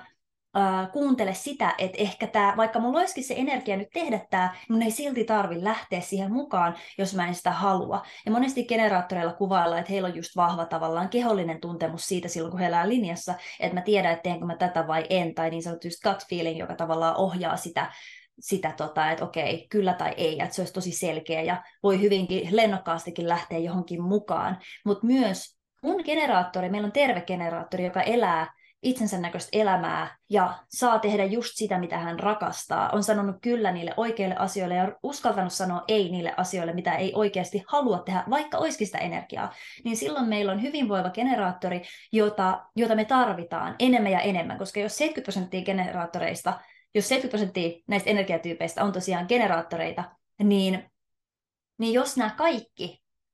vois hyvin, teki sitä, mitä he rakastaa, niin meidän maailma voisi niin paljon paremmin mm-hmm. koska he luo sen isoimman energian, mikä tässä meidän maailmassa periaatteessa on. Senkin takia on tosi tärkeää, että generaattori löytää sen, että miten, missä hän on oikeasti hyvä, mistä hän nauttii, mikä hänelle merkitsee, jotta hän voi todellakin loistaa ja luoda, koska generaattoreissa on hyvin magneettinen, mehukas aura, joka tota, huokuu tätä ihanaa ihanaa lämpöään meille muille sitten. Ja silloin, kun hän tosiaan elää linjassa itsensä näköistä elämää. Mm-hmm. Joo, koska se on kyllä niin parasta, kun näkee semmoisen syttyneen generaattorin, niin kuin, joka on just niin siinä, siinä niin kuin semmoinen kehollinen vastaus, että jes, mä haluan tehdä tätä, ja sitten sitä energiaa tuntuu, että sitä on loputtomasti, ja sitä on, niin kuin meillä on sanonta, kun muille, muille jakaa, ja sitten ne just nimenomaan jakaa sitä meille muille, että sitten vaikka projektorina voi tuntua generaattorin aurassa energi- samassa huoneessa, samassa projektissa voi tuntua tosi innostuneelta itsekin, koska saa, saa pienen palan maistaa sitä ihanaa, ihanaa syttynyttä energiaa, ja sitten taas toisaalta myös päinvastainen on totta, että jos se generaattori on siinä paikassa, että no minä nyt teen, koska ei kukaan muukaan tee, tai pakko tehdä tämä homma, jonkunhan se on tehtävä, niin se on myöskin niin kuin, sit taas toisella tavalla tarttuvaa, mutta hyvin, niin kuin, koska me ollaan just energeettisesti vuorovaikutuksissa toistemme kanssa, tunnistettiin me sitä tai ei, tai haluttiin me sitä tai ei, niin me just niin kuin sä aluksi sanoit, että, että me tunnetaan se energia, kun me astutaan vaikka huoneeseen, niin tota, um, joo, kaikki sanoakseni, että, että se just se linjassa oleva syttynyt, innostunut generaattorienergia on niin ihanaa. Um, ja sitten koska joillakin lukee manifesting generator, joillakin lukee pelkkä generator, heillähän on se sama energiakenttä, joka on just laaja ja semmoinen syleilevä ja, ja just silloin kun se voi hyvin, niin se on tosi magneettinen ja innostava, jos se voi huonosti, niin se on vähän epä, epämagneettinen, mutta, tota, mutta niin, heillä on sama energia, joka ikään kuin tuo heille kaiken, mitä heidän kuuluu. Et silloin kun se energia on hyvässä voinnissa, niin silloin kaikki tilaisuudet, kaikki tulee sen generaattorin energiaan, että ei tarvitse ikään kuin mennä etsimään niitä asioita, vaan tärkein on vaan linjautua ja pitää huoli siitä omasta energiasta, mutta se on niin kuin samaa kaikille 70, 70, 70 prosentille generaattoreita, mutta sitten on tämä manifesting generator, joka on vähän erilainen, että puolet on tavallisia generaattoreita, puolet manifesting generator, niin puhutaanko vähän siitä, että mikä niiden ero on? Joo, manifesting genera- generator, manifestoivasta generaattorista tai manifestoivasta rakenteesta suomeksi, niin monesti sanotaan, että se on sitten taas tämän porukan multitasker, joka pystyy sitten taas just fokusoimaan niin moneen asiaan samaan aikaan. Sillä saattaa olla monta juttua meneillään yhtä aikaa, ja monesti tota, sillä saattaa olla just vaikka päivässä aikaan joku työ, mitä se tekee, mikä on ihan jotakin muuta kuin mitä se tekee sitten vielä iltapäivästä. Silloin joku toinen sivuprojekti, mitä se kanssa touhuaa, ja sitten se on ehkä vielä Um, se on vaikka pankkiiri ja sitten silloin iltapäivästä joku tota, oma, oma setti, se on vaikka kans ohjaaja ja sitten sulla on vielä joku tuommoinen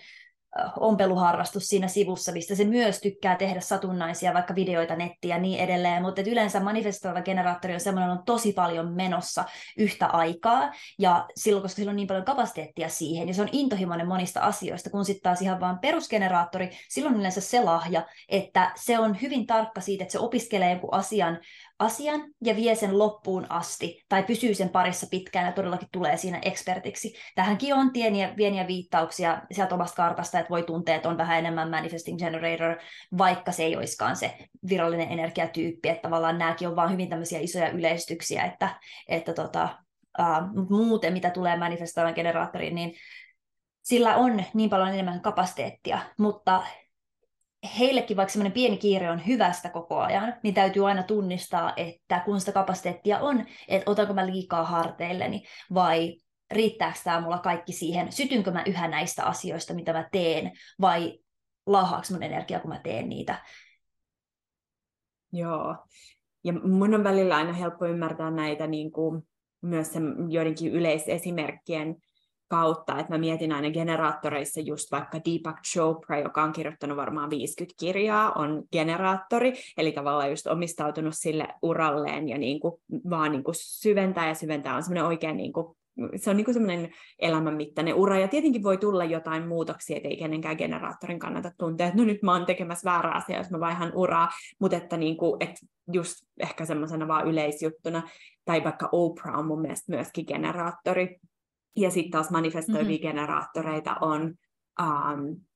keitäs paljon näyttelijöitä. Um,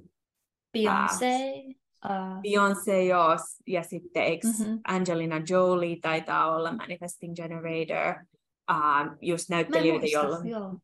niin kuin, kun joskus aina sanotaan, että, että joo, että no mitä toi näyttelijäkin nyt yrittää, nyt se yrittää laulajaksi ja nyt se yrittää sitä. Sitten on silleen, että no se on varmaan manifesting generator, koska se niin kuin, haluaa ilmaista itseään tosi montaa eri kautta ja se tuntuu kauhean ahtaalta yrittää mennä yhteen boksiin, mutta tietenkin siitä voi joskus tulla myös se semmoinen niin varjoversio tai haava, missä on silleen, että, että no, että mä, mä en löydä sitä mun yhtä, koska nyt me ollaan kerrottu itsellemme, että meidän pitäisi jotenkin kaikkien löytää se yksi ura tai yksi asia, niin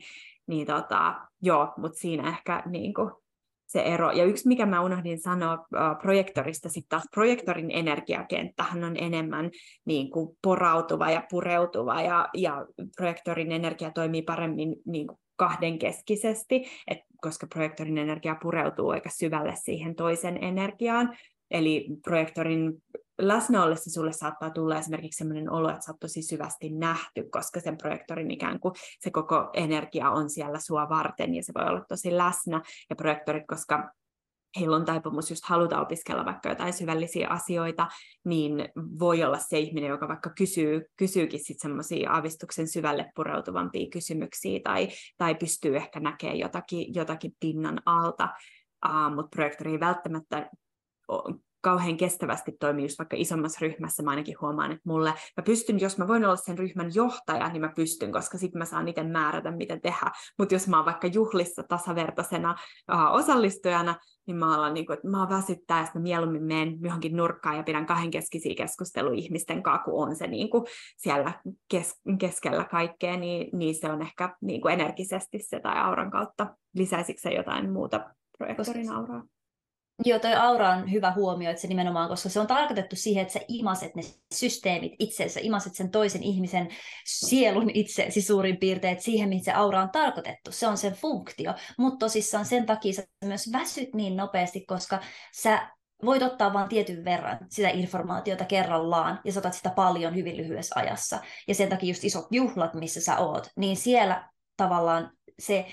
tiedon määrä on niin valtava ja sä et pysty ehkä vaan olemaan siinä. Plus myös äh, sun täytyy itse päästä tavallaan olemaan omissa energioissasikin sen jälkeen. Niin senkin takia voi tulla se väsymys, että mä en enää jaksa olla täällä ja niin poispäin.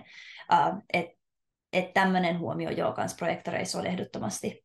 Joo, ja projektoreit on semmoinen 20 prosenttia ja generaattoreita 70 prosenttia, ja sehän on mielenkiintoinen niin kuin suhde just, että projektorit kun sä sanoit, että me ollaan tiennäyttäjiä tai oppaita, ja sitten generaattorit usein voi olla sit enemmän sitä, että he vastaa ikään kuin johonkin ohjeistukseen tai tämmöiseen, niin projektorin ja generaattorin suhde on aika mielenkiintoinen, koska, koska se voi toimia tosi hyvin, että projektori voi olla tietyllä tavalla suunnannäyttäjänä, ja generaattori voi nauttia siitä, että heidän ei tarvitse ajatella sitä asiaa, he voi vaan vastaanottaa jonkun, jonkunnäköisen opastuksen, ja olla että Aa, ai mun pitää kohdentaa mun energiaa tonne, okei, loistavaa, ihanaa, että joku kerta, koska niin kuin, tässä oli niin miljoona juttua, juttua meneillään, että nyt mulla on selkeämpi suunta, että okei, laitetaan tonne, tonne se iso energia ja projektori voi rentoutua, koska niiden ei tarvitse tehdä sitä hommaa, mutta ne on saanut jotenkin just opastaa sitä ja tulla myös nähdyksi sitten, että et jes, että mä sain tehdä sen, missä mä oon kaikkein paras. Ja nyt toi toinen tekee sen, missä se on kaikkein paras, eli rakentaa tai toteuttaa sen jutun. Mm-hmm. Kyllä. Ja sitten taas meillä on manifestorit, tai manifestor, manifestoija, joka sitten taas on, niitä on se noin 9 prosenttia, jotka on niitä ainoita tyyppejä, joiden on täällä tavallaan tarkoitus olla initioimassa jotakin, aloittamassa jotakin täysin niin kuin tyhjästä. Ja se on manifestorin tarkoitus onkin, että, että kun se löytää sen kimmokkeen, joka on sille se juttu ja tosi, niin sen täytyy vaan, se ei oikeastaan, sitä tässä kuvaillaan myös, että manifestorina itse asiassa olo ei välttämättä ole niin helppoa vaikka ajatella, että okei, mutta sä voit aina aloittaa. Sun ei tarvitse odottaa, että joku tulee sua kohti tai mitään, et, tai sun ei tarvitse miettiä sitä sun energian paikkaa ja aikaa. Vaikka manifestorilla itse asiassa, kun heille tulee se tunne siitä, että tämä juttu lähtee nyt eteenpäin, niin he ei oikeastaan voi estellä sitä. Ja hen täytyy vaan tavallaan viedä se, että se purkaus vaan on niin voimakas. Ja mä nyt lähden aloittaa tämän. Ja äh, manifestoja on hyvin sellainen, että se liikkuu myöskin nopeasti ja tavallaan asiasta toiseen, ei välttämättä vielä ikinä mitään loppuun, niin tämä onkin manifestoijan se lahja, mikä hänen pitäisi tavallaan hyväksyä itsessään, että mun ei tarvi viedä asioita loppuun, koska mä oon täällä nimenomaan aloittamassa asioita, sillä että nämä muut tyypit voi ottaa siitä kopin, nämä ää, generaattorit ja projektorit sun muut, että he sit vie sen ja ymmärtää, että okei, näin, näin tämä voidaan toteuttaa ja näin poispäin, mutta manifestor on täällä se kaiken aloittava aloittava yksilö, ja heissä on hyvin voimakas energia, joka myöskin ehkä puskee muita poispäin, jotta he pääsevät tekemään sen oman missionsa ja toteuttaa omia itseään, itseään tässä. Ja mun ehkä suosikki tämmöinen oikean elämän tilanne on tämmöinen, kun tota, oli manifestoija, joka halusi pistää podcastin mun mielestä, muistaakseni, ää, naisiin se liittyy jollakin tapaa, mä en nyt muista, mutta naisten asioihin se liittyy jotenkin. Ja tota, sitten hän aloitti sen kolmen generaattorin kanssa, ja sitten hän tavallaan jäi jossain vaiheessa matkasta pois, ja ne ei enää jaksanut olla niin kuin, tavallaan siinä mukana, mutta nämä generaattorit ihan innoissaan, että joo joo, että he pitää tätä yllä, ja he jatkaa niin kuin, tämän podcastin tekoa, mutta se oli hänen idea, hänen initioima, ja tavallaan toteuttava muuten, ja sitten tavallaan, sit, kun se oli, että no, mulla nyt visio muuttui, ja mä menin johonkin toisaalle, niin sitten mulla on se vapaus mennä, mutta joku muu kantaa tavallaan tämän työn eteenpäin. Kyllä. Joo, mä tunnen paljon manifestoreita, jotka just tekee niin kuin on esimerkiksi äh, niin kuin tuottajina, jonkun vaikka elokuvatuottajina tai jossain projekteissa, että he saa just niin kuin pistää sen alulle ja ehkä he voi koordinoida vähän, että niin kuin kuka tekee mitäkin, mutta sitten jossain vaiheessa päästääkin sen irti ja se on just niin kuin sanoit iso lahja, että, että tiedostaa sen pisteen, että missä, missä se oma panos on ikään kuin tullut niin kuin täyteen ja voi siirtyä seuraavaan, aloittaa jonkun muun, koska, koska sitten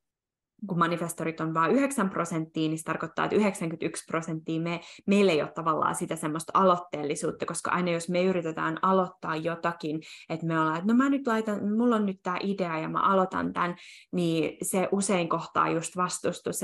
vastustusta ja se ei energeettisesti ihan täysin mene oikein, että ikään kuin um,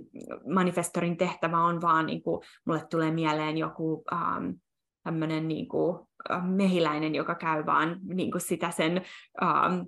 mikä se on, mulla tulee vain englanninkielisiä sanoja, siitepölyä niin kuin viemässä, se mettä? Siitepölyä, niin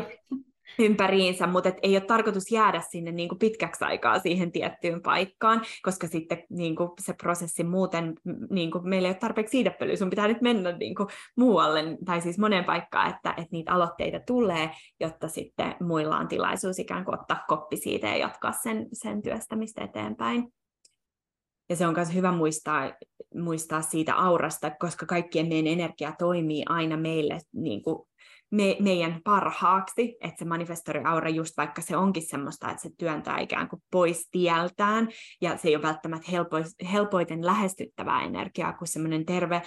oikein niin kuin mehukas generaattorienergia voi olla niin vetovoimasta, että me ollaan kaikki vaan, että ah, kukas ihana toi Varmaan niin kuin ne kaikki, joihin me oltiin ryhmässä ihastuttu, jotkut pojat ala-asteella, ne oli varmaan just generaattoripoikia, joilla oli parhaat harrastukset, ja me kaikki ollaan vaan, että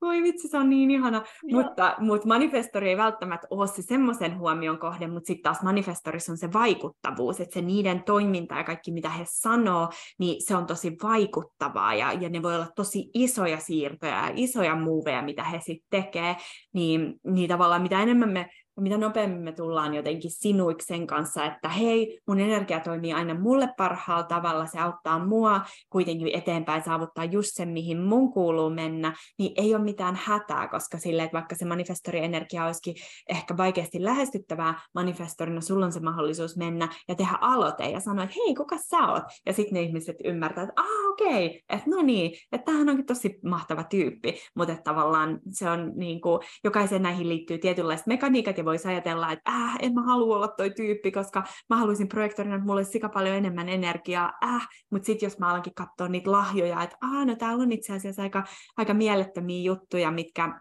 mitä mä voin sitten ammentaa siitä, että sen sijaan, että mä mietin, mitä mulla ei ole, mä ajattelen, että mitä kaikkea mulla on. Ja sitten mun mielestä human designissa on niin kuin ihanaa se, että se muistuttaa meille, että mehän tarvitaan toisiamme, että mistä kukaan ei ole mitään mm. yksin, vaan että me tarvitaan just toinen toisiamme kaikkien näiden prosessien niin kuin aloittamiseen, rakentamiseen, loppuun viemiseen, oikean suunnan valikoimiseen, niin, niin se on niin ihana muistutus.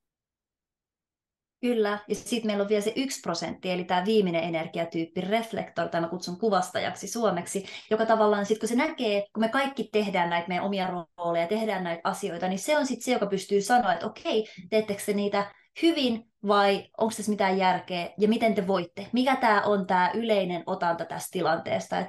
voiko tämä ryhmä hyvin vai huonosti? Onko tässä mitään järkeä? Se on tavallaan sitten taas kuvasta ja reflektorin lahja ymmärtää se hyvin syvästi. Ja heitä on vain yksi prosentti, ja he on siitä hyvin ainutlaatuisia, että kun jos tähän mennessä joku on jo kaivannut siellä oman Human Design kehokarttansa esiin, niin tota, siinä on yhdeksän semmoista palikkaa, eli joita kutsutaan keskuksiksi, niin niissä on yleensä jo osa niistä on väritetty ja osa on valkoisia, mutta reflektorilla ne on kaikki valkoisia, eli hänellä ei ole siellä mitään semmoista keskuksen aktivaatiota niin sanotusti, vaan hän tavallaan on täällä ottamassa ihan kaiken sen vastaan, mikä tulee kohti, mutta myöskin se on tavallaan toista korvasta toisesta ulos, mutta myös se vaikuttaa häneen syvästi ja kaikki se, missä hän on. Hän on hyvin, hyvin herkkä ää, energiatyyppi ja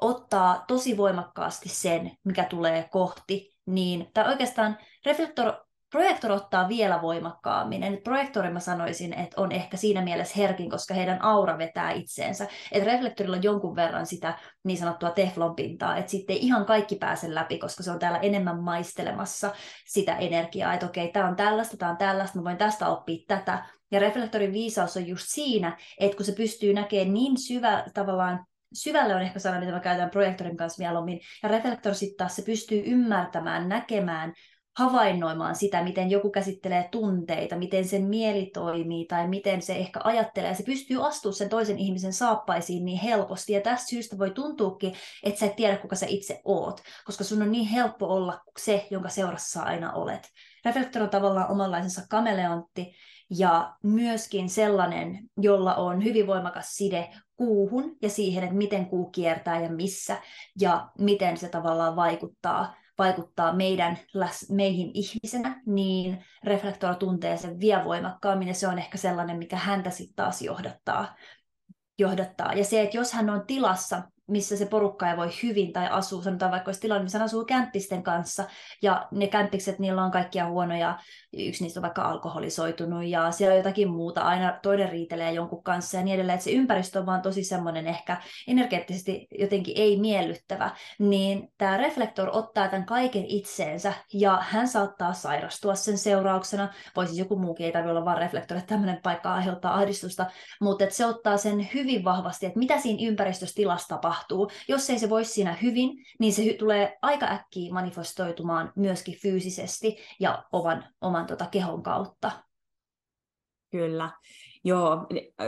reflektori jotenkin tuntuu, että se on vähän niin kuin semmoinen joka tilan niin kuin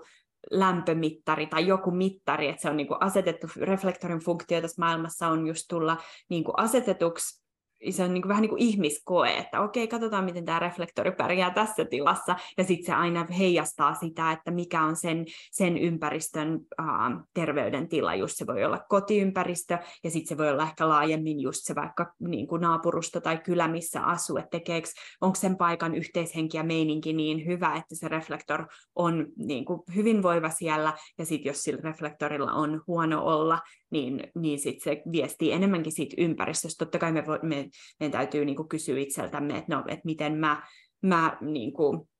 um, tuotan oman pahan oloni ikään kuin, mutta että reflektor on niin herkkä just sille ympäristölle, että sitten hänen kautta me voidaan peilata, että ah okei, okay, että, että itse asiassa ei se olekaan välttämättä just tämä reflektori ihmisenä, vaan se on se ympäristö, missä hän elää. Um, Kyllä. Olisikohan meillä jotain muuta lisättävää? Näissä voisi tietenkin puhua. Mä en tiedä, näitä tuli mielestäni voisi aina puhua lisää. Tämä oli mielestäni tosi jotenkin kattava, tai tota, kattavasti jo kerrottiin jokaisesta energiatyypistä, mutta sellainen, mikä mulle tuli mieleen, kun mä, tota, äh, mulla siis, äh, kun mä pidin työpajat jokaiselle energiatyypille tuossa tota, äh, pari, muutama kuukausi sitten, niin mä aina kokosin siihen, että siihen tulee se ryhmä, ja se on mielellään, se oli niin, että ne on juurikin tämän tietyn energiatyypin edustajia, että sitten pidän sen heille ja kerron siitä heidän energiatyypistä. Ja nämä on siis minun nettikaupasta edelleen ostettavissa, että niistä on tallenteet siellä. Mutta se oli niin hauska huomata ne erilaiset tavallaan, kun saat sen ryhmän kanssa, ja vaikka ne oli näin Zoomin välityksellä pidettyä, niin sä silti aistit sen energian niin voimakkaasti, kun saat sen porukan kanssa. Ja myöskin se, että tavallaan kun verta siihen, että kun mä aina annoin mahdollisuuden, että kysykää kysymyksiä niin kuin etukäteen, niin otetaan niitä esille sitten siinä työpajassa, niin okei, okay, projektorit, Niiltä tuli jokaiselta osallistujalta tuli varmaan kolmekin samaa kysymystä, vaikka oli tavallaan tilaa vaan yhdelle. Kaikki halusi tietää jotakin, se oli tosi monta kysymystä. Ja sitten reflektorit taas oli sellaisia, että ne, kai, sieltä tuli monelta vaan kommentti, että mä otan mielelläni kaiken vastaan, että mielelläni kuulen vaan lisää. Ja tota, se oli niin hauska huomata, koska niin se just on, että projektorit on yleensä tosi hyviä kysymään, koska ne haluaa sen tiedon juurelle ja äärelle, ja ne on siitä todennäköisesti itse jo opiskelleet jotakin enemmän. Ja tavallaan ne ei aloita ihan, ihan pohjalta, ja ne haluaa, että mennään heti sinne syvään päätyyn, että mä haluan sinne jo nyt. Ja sitten taas just reflektor on vaan, että mä kuulostelen, että miltä tämä tänään kuulostaa, ja mä haluan, mä otan sitten sen vastaan näin, ja tota, nautin kaikesta siitä, että kaikki on tervetullutta, niin siinä on jotenkin niin semmoinen erilainen se, kun näitä ryhmiä vertas, miten niihin työpaikoihin sitten valmistui, niin nähdä, miten ne todellakin on niin energiatyypilleen tyypillisiä tavallaan nämäkin toimintatavat, että sen huomaa jo just tämmöisestä vaikka lomakkeen täyttämisestä. Ja sitten itsessään siinä tilassa myös ää, reflektorien kanssa, kun oli, niin siinä oli jotenkin semmoinen tosi sellainen, että niin kun, ehkä jopa leijailevakin fiilis vaan, että okei, että nämä on tämmö, tässä nyt vaan niin kuin katellaan ja tarkastellaan, tämä tieto on tässä ja se on, ja okei, mitä se meille tarkoittaa. Ja se oli jotenkin semmoinen, semmoinen fiilis. Ja sitten vaikka manifestoijien kanssa jotenkin oli tosi semmoinen, että siinä oli seinä selkeästi meidän välissä, mutta okei, mä oon täällä oppimassa, mutta meillä on tämä raja tässä. Ja sen yli sä et tuu. Se oli tavallaan se semmoinen niin kuin tunne, koska manifestorin aura just puskee muita tavallaan jonkun verran poispäin. Se ei tarkoita sillä pahaa, mutta tavallaan se on vähän semmoinen, sä et pääse niin helposti sisään siihen, siihen toiseen, kun sä oot manifestorin kanssa. Mutta tämmöisiä just energeettisiä asioita huomasin, vaan kun mä pidin niitä työpajoja. Joo, ja miten generaattorit, oliko ne sitten ihan innoissaan ja syttyneitä? Oi, no siis generaattorit oli siinä mielessä just semmoinen ehkä, mä en, varmaan, mä en saanut varmaan unta siinä sen illan jälkeen vasta joskus kolmelta tai jotakin, kun mä ilmasta pidin sen, koska ne oli, ne oli niin jotenkin mehukas ja tavallaan niin sille innostunut. Ja se oli ehkä se, missä oli kaikista vilkkain sitten taas se chattiboksi ja siellä jaettiin ja keskusteltiin ja ihmiset tutustu toisiinsa ja niin edelleen. Se oli niin paljon tavallaan semmoista hörinää ja pörinää sitten taas enemmän. Ja sitten taas just projektorit siellä chatissa puhuu enemmän asiaa ja reflektorit ja no manifestoja, ne ei sanonut varmaan kukaan chatissa yhtään mitään. Et siellä oli ehkä yksi, joka saattoi jotakin laittaa, mutta et se oli ehdottomasti generaattorien kanssa, se oli just semmoista, niinku, että uu, uu, ja sieltä tuli heti semmoisia, sieltä ne heti jaettiin sinne chattiin ne älyväläykset ja innostukset ja niin edelleen. Että se oli jo semmoinen, semmoinen tota, hyvin semmoinen pomppiva energia, jopa ehkä kun oltiin mielenkiintoisen asian äärellä, mutta tietenkin minä siitä sitten sain myös semmoisen kunnon energiapotkun ja tavallaan siitä sitten projektorina irtipäästäminen on aina välillä ehkä vähän haastavaa, haastavaa ja tota, tähän joogaan ehkä palatakseni, niin siitäkin mulla jossain vaiheessa oli aina tiistai-iltaisin semmoinen myöhäisempi tunti. Se alkoi mun mielestä vasta, alkoi se peräti vasta se puoli kahdeksalta se tunti, eli tosi myöhään, ja sitten se oli just joku 75 minuuttia, että me oltiin siellä aika pitkään, että mulla rupeaa tulee jo niin nukkumaan meno, tai nukkumaan menon valmisteluaika siinä kahdeksalta illalla, mutta mä oon silloin vielä ohjaamassa, ja todennäköisesti ne yksilöt, jotka tulee sinne tunnille, on nimenomaan generaattoreita, jotka on vielä käyttämässä sen viimeisen tavallaan energian rippeensä siihen iltaan, koska generaattoreitahan neuvotaan, että kannattaa mennä nukkumaan sit vasta, kun oikeasti tuntuu, että väsyttää. Niin semmoinen myöhäinen joogatuntihan sopii siihen täydellisesti. Mä käyn täällä huhkimassa ja sitten mä oon tavallaan energiat on käytössä, mä voin romahtaa sinne sänkyyn. Mutta sitten projektor, jonka tavallaan pitää ottaa siihen enemmän semmoinen rituaali, rituaali tota, asenne, että lähteekin, että no nyt mä menen tonne pikkuhiljaa makoilemaan, niin sitten mä oon vaaka-asennossa ja sitten mulla alkaa pikkuhiljaa keho rauhoittua ja ymmärtää, että nyt me mennään unille, että näin, niin tota, kun mä oon ollut just ensin illasta niiden todennäköisesti generaattorien ympäröimänä siellä joogastudiossa, niin eihän mä saanut unta ikinä hirmoaikaisin, että mä olin sit ihan niinku inspiroituneena ja innoissani kaikesta ja tavallaan ajatukset pyöri vilkkaamia ja en niinku silleen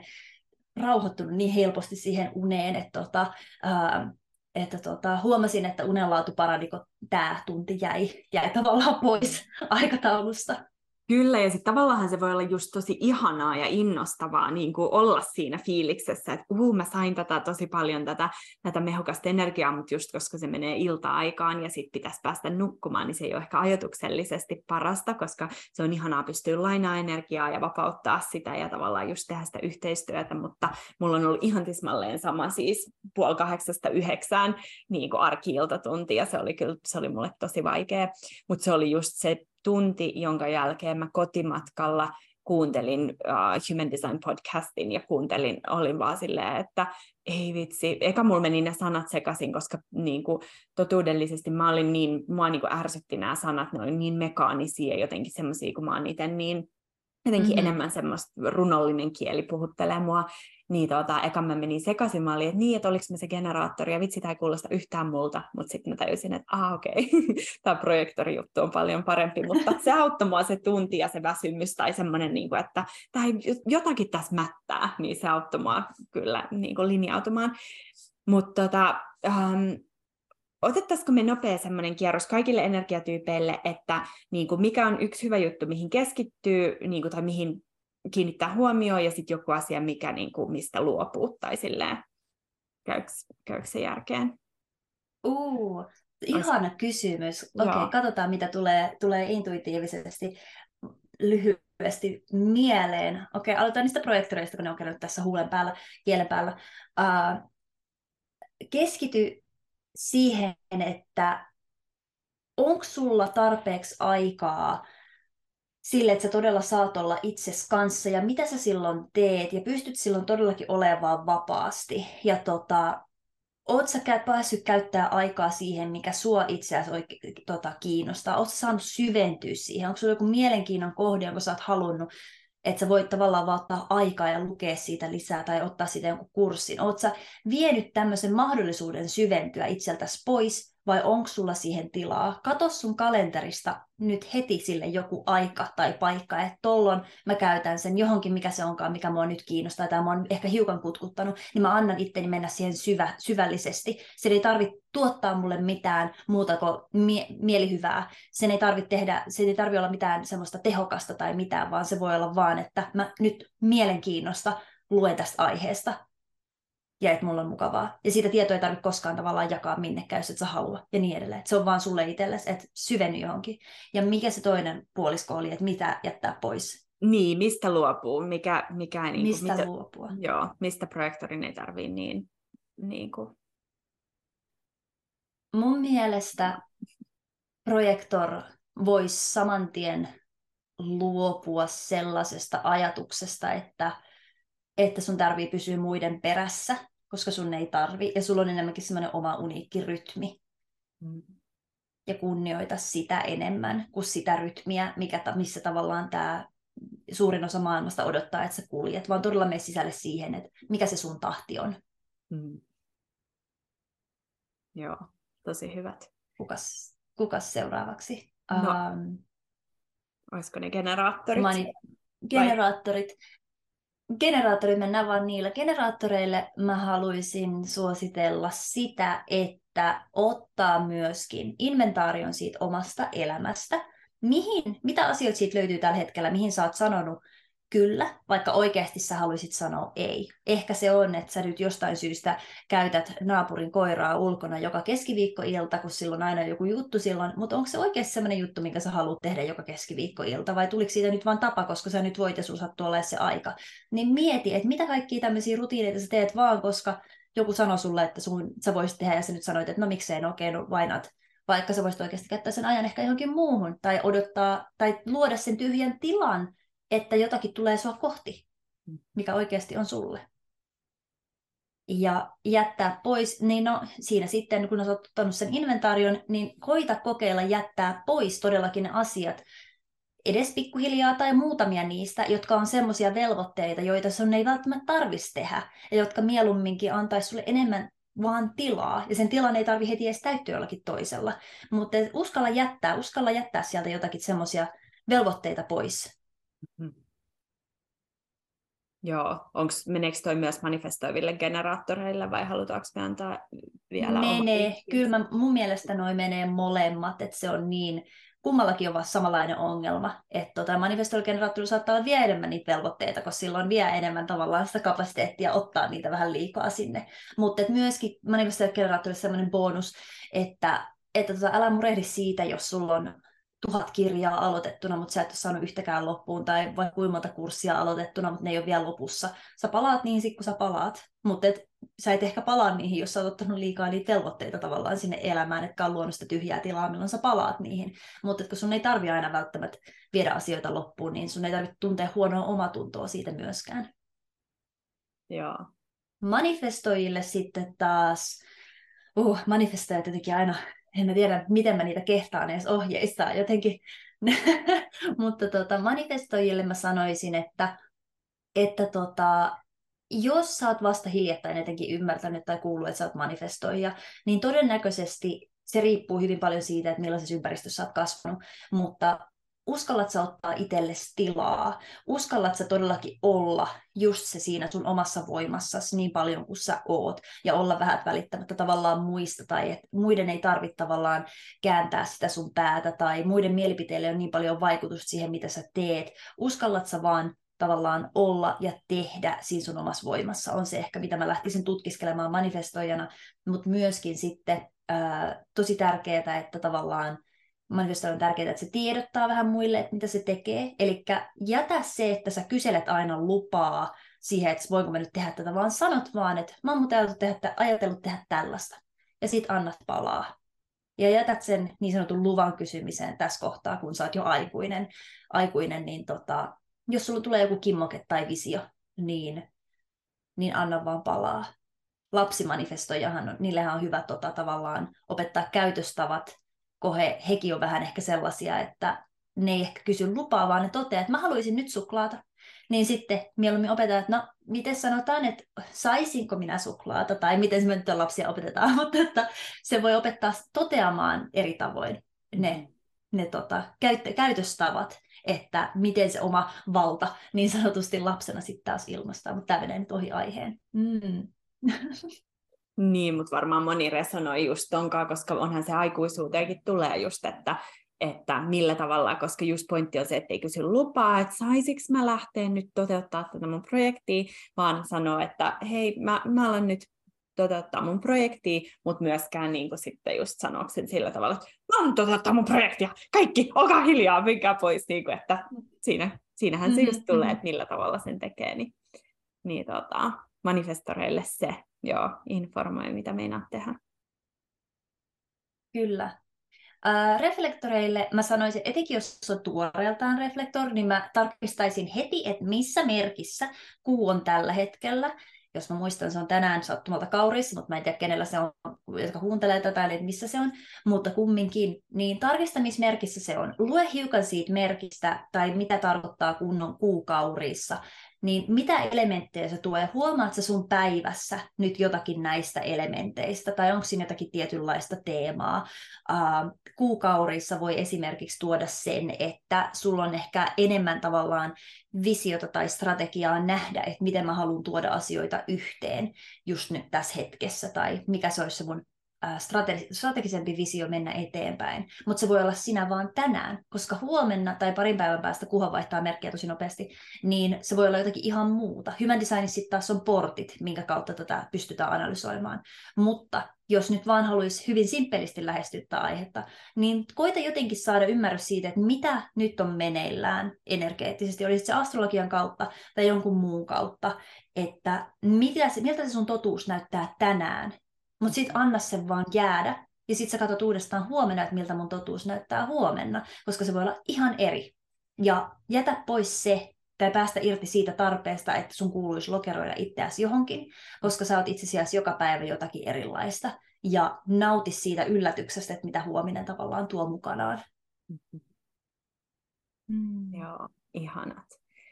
Ihanat jutut. Ja tässä on varmasti just niin kuin sanottiinkin, niin human design on niin käytännöllinen järjestelmä, niin jotain, mitä voi just viedä ihan vaan niin kuin arkielämään. Ja jos haluaa aloittaa human design kokeilun, niin just sitä, että ei tarvitse ottaa kenenkään sanaa siitä, vaan niin kuin just se, että, että katsoo niitä pääpointteja omasta energiatyypistään, omasta päätöksentekomekanismista ja sitten lähtee testailemaan, että mihin elämä vie sut silloin, kun sä ikään kuin tiputat sen päätöksenteon pois sieltä mielestä ja niistä ajatuksista, että miten pitäisi olla, ja annatkin itse asiassa sun, niin kuin, sun kehon viedä sua sinne, mihin, mihin se haluaa sut viedä, ja annat elämän jotenkin muotoutua sun eteen just semmoisella tavalla, kun se muotoutuu, niin voi olla, että tietyllä tavalla tulee tosi erilainen elämä, mutta sitten voikin tulla itse asiassa paljon parempi elämä kuin mitä ajatteli, koska vihdoinkin niin kuin menee vähän myötävirtaan eikä yritä räpiköidä vastavirtaan. Mm-hmm, mm-hmm. Just näin. Joo. Onko jotain viimeisiä sanoja, mitä, mitä me tota, haluttaisiin human designin kautta sanoa, tai sitten onko sulla jotain, jotain henkilökohtaisesti? Mä haluan muistuttaa että human design on kuitenkin myös vaan teoria. Se ei ole uskomus, se ei ole, se ei ole uskonto tai mitään tällaista, mutta se on teoria siitä, että miten me täällä toimitaan, miten meidän energia toimii. Ja se on yksi tapa sanottaa sitä. Ja sen ei tarvi olla yksi ultimaattinen totuus. Sä voit napata siitä jonkun verran sitä maistiaista, nyt, ehkä myöhemmin enemmän, tai ehkä se jää sitten sen ensikosketuksen jälkeen kokonaan jossain vaiheessa. Mutta se on yksi teoria, mikä sanottaa meidän, meidän tota, olevista täällä. Ja se sopii toisille ja toisille se ei sovi, mutta että mikään, mitä Human Design kanssa sanottaa, niin ei ole ultimaattisia totuuksia. Et loppujen lopuksi sulla on itsellä se päätösvalta ja sulla on itsellä tavallaan se tieto siitä, että mikä on sulle se oikea, mutta tämä on vain yksi keino navigoida ehkä tätä tietoa. Ja niin kauan kuin tämä on sulle sopiva navigaattori, sä käytät sitä, mutta heti kun tuntuu siltä, että nä, mä löysin uuden keinon tai tavan, tai se sopii mulle paremmin, niin sit sä ehkä seuraat sitä.